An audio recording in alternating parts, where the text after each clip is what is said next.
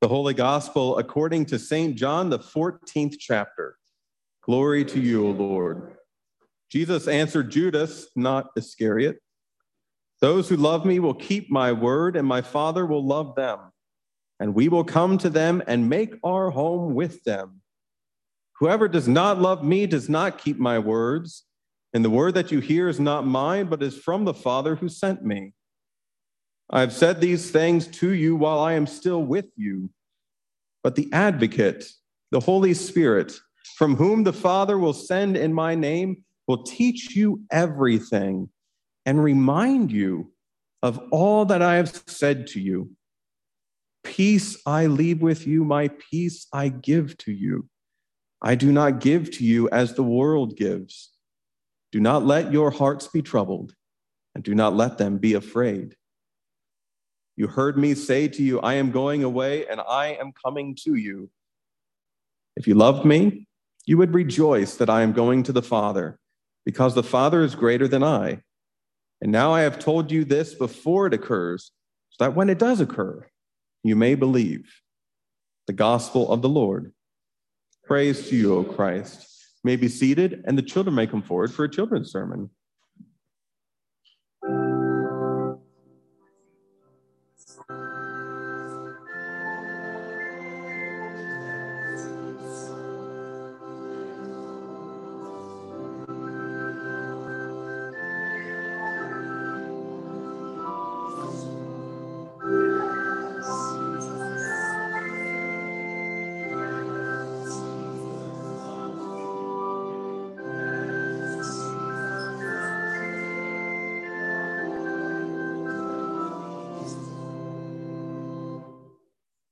Good morning.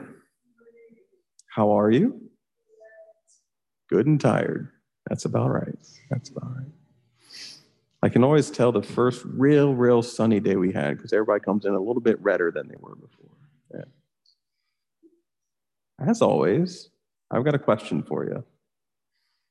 Is there a home that's not yours, a home that you like going to? Finn's like, yeah. and what do you like about that, Finn? Yeah. New, different, different rules.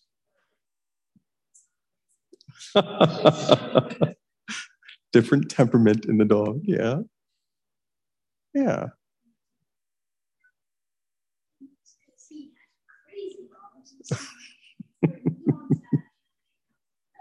Yeah.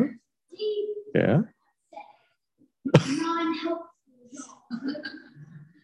Even keel. Even keel. But yeah. So you like going to the to Finn's house for the exact opposite reason. Yeah. But the same, but the opposite at the same time. What else? I heard Cora. Nana's house. What do you like about Nana's house?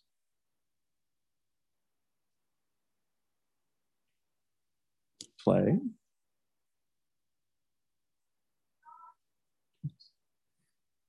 Any house with a golf cart's a good house. Yeah.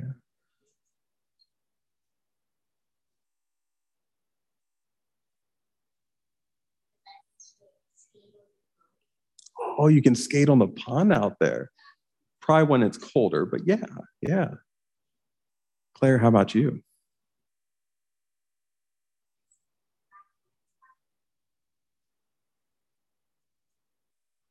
So Zach and Aaron, and that's I think your neighbor, and they have skateboards and all kinds of stuff like that, right?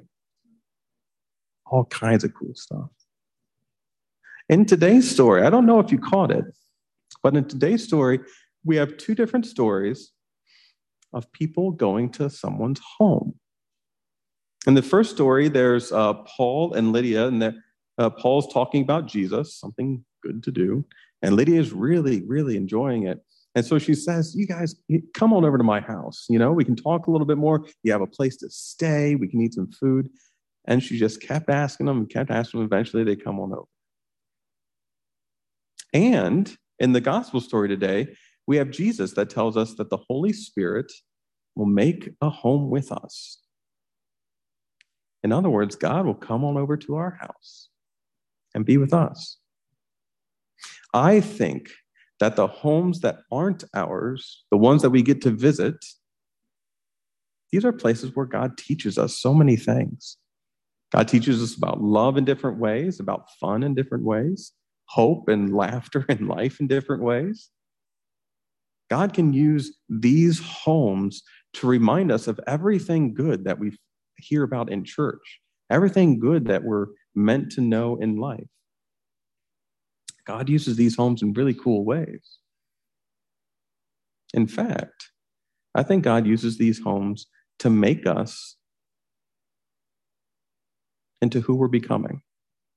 Without these homes, we wouldn't quite be the same, would we? Yeah. So here's what I want you to do this week.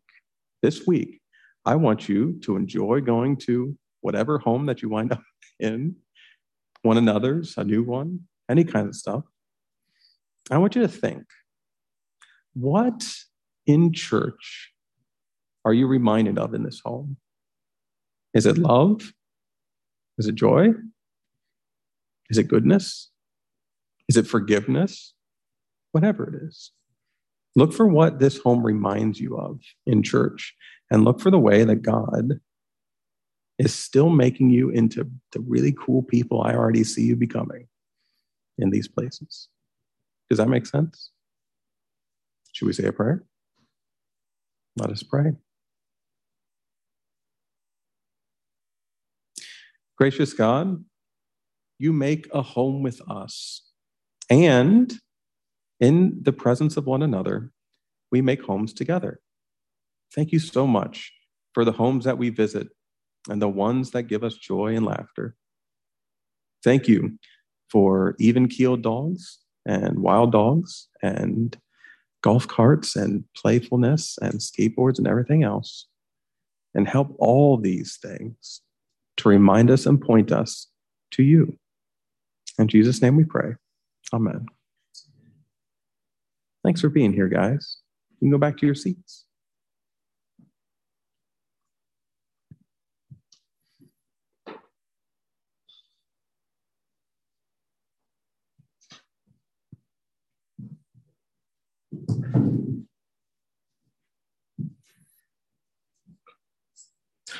The name of Jesus. Amen. This moment of making a home with one another is repeated throughout our scripture. It's a sign of great blessing when Jesus comes and stays. It's a sign of great blessing when God, God's own self, stays with prophets or with the Ark of the Covenant or with anything else. It's a sign of great blessing when the Holy Spirit comes and dwells on a community for a time. And in all of these things, we find in every single case a community, a place where people are together, living together, working together, eating together, growing together. Making a home with one another is some of the most holy things that we do, and some of the more natural. Have you ever seen this? Have you ever experienced this? And I want us to think not just about the homes that we make that we go back to again and again, though those are good and right and holy places too. But I want us to think of the places where God has pulled us out of our everyday and into the company of neighbors, maybe even strangers, friends, family. I want you to think of a home that you have been called to once or repeatedly that has filled you up, that has brought you into restoration, renewal, energy. Hold that home, that experience, in your mind and in your heart.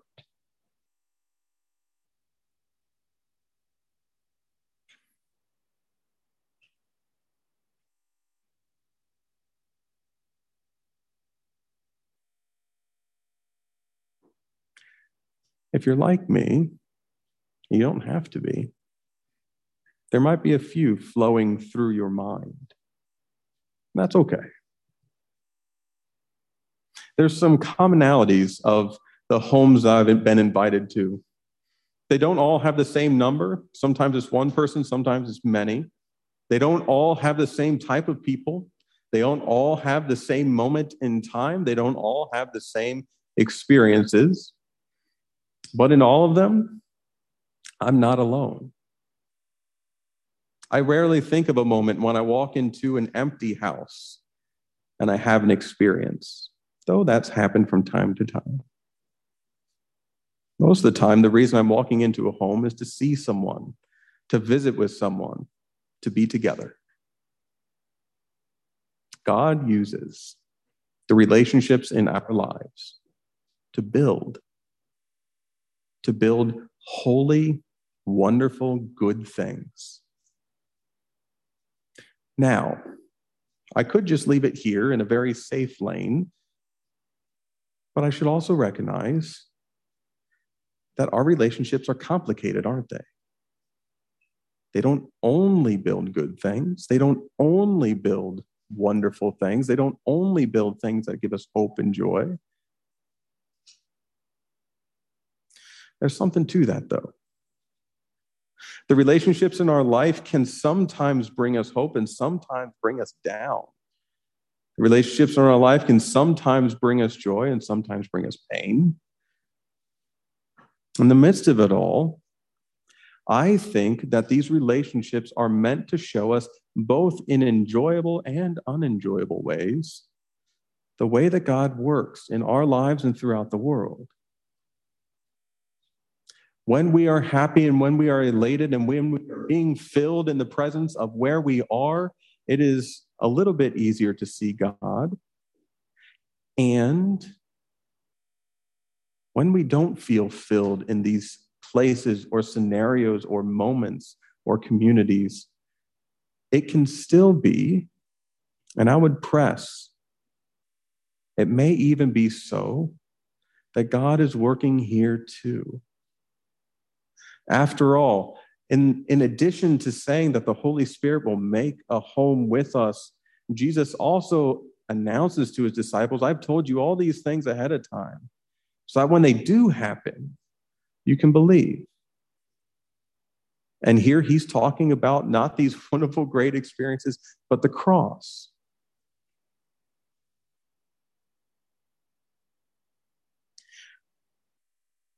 I say these things ahead of time. We always do. In our scripture, in our worship, and in all other parts of life, we say these things ahead of time so that wherever you go, you might believe. You're going to go somewhere this week. It might be to your home and there you'll stay. It might be into other homes or into work or into other parts of life. There might be joy, there might be pain, but wherever you go, we say these things ahead of time so you might believe. That you might believe that God is there in pain. So that you might believe that God is there in joy that you might be able to see what God is doing in the midst of these things. And if you don't, we'll say it again. We'll say it again and again and again. Because our scripture is not full of people who say things once, but people who remember over and over. We need these homes to fill us over and over, and we need these words to fill us over and over. We need to be reminded over and over to be filled with good things, with hope in the midst of it all. So this week, I invite you to go to a place or a people or a home that gives you hope. Don't treat this task like a luxury, like something to do if you have time. Don't treat this like something that's, that's far off and away at the bottom of the list. You are worth being filled. And you are worth having good things. The God of heaven and earth doesn't come down each Sunday out of obligation. The God of heaven and earth comes down to us and to all people because we're worth it. You might not see it. I might not see it, but the God of heaven and earth has deemed it so. So we're worth it. We just are. So go to these places that fill you. Go to these moments that give you hope. Go into the places that might help you believe. Don't put it at the bottom of the list, but the top. Because we need to be filled and we need to hear these things ahead of time. Everything else on the list will be places that this really comes in handy. God be with you wherever you go this week. God be with you in joy and in pain. God be with you in your relationships and in your homes. God be with you wherever you're called. And may these things we've said ahead of time help us believe. Amen.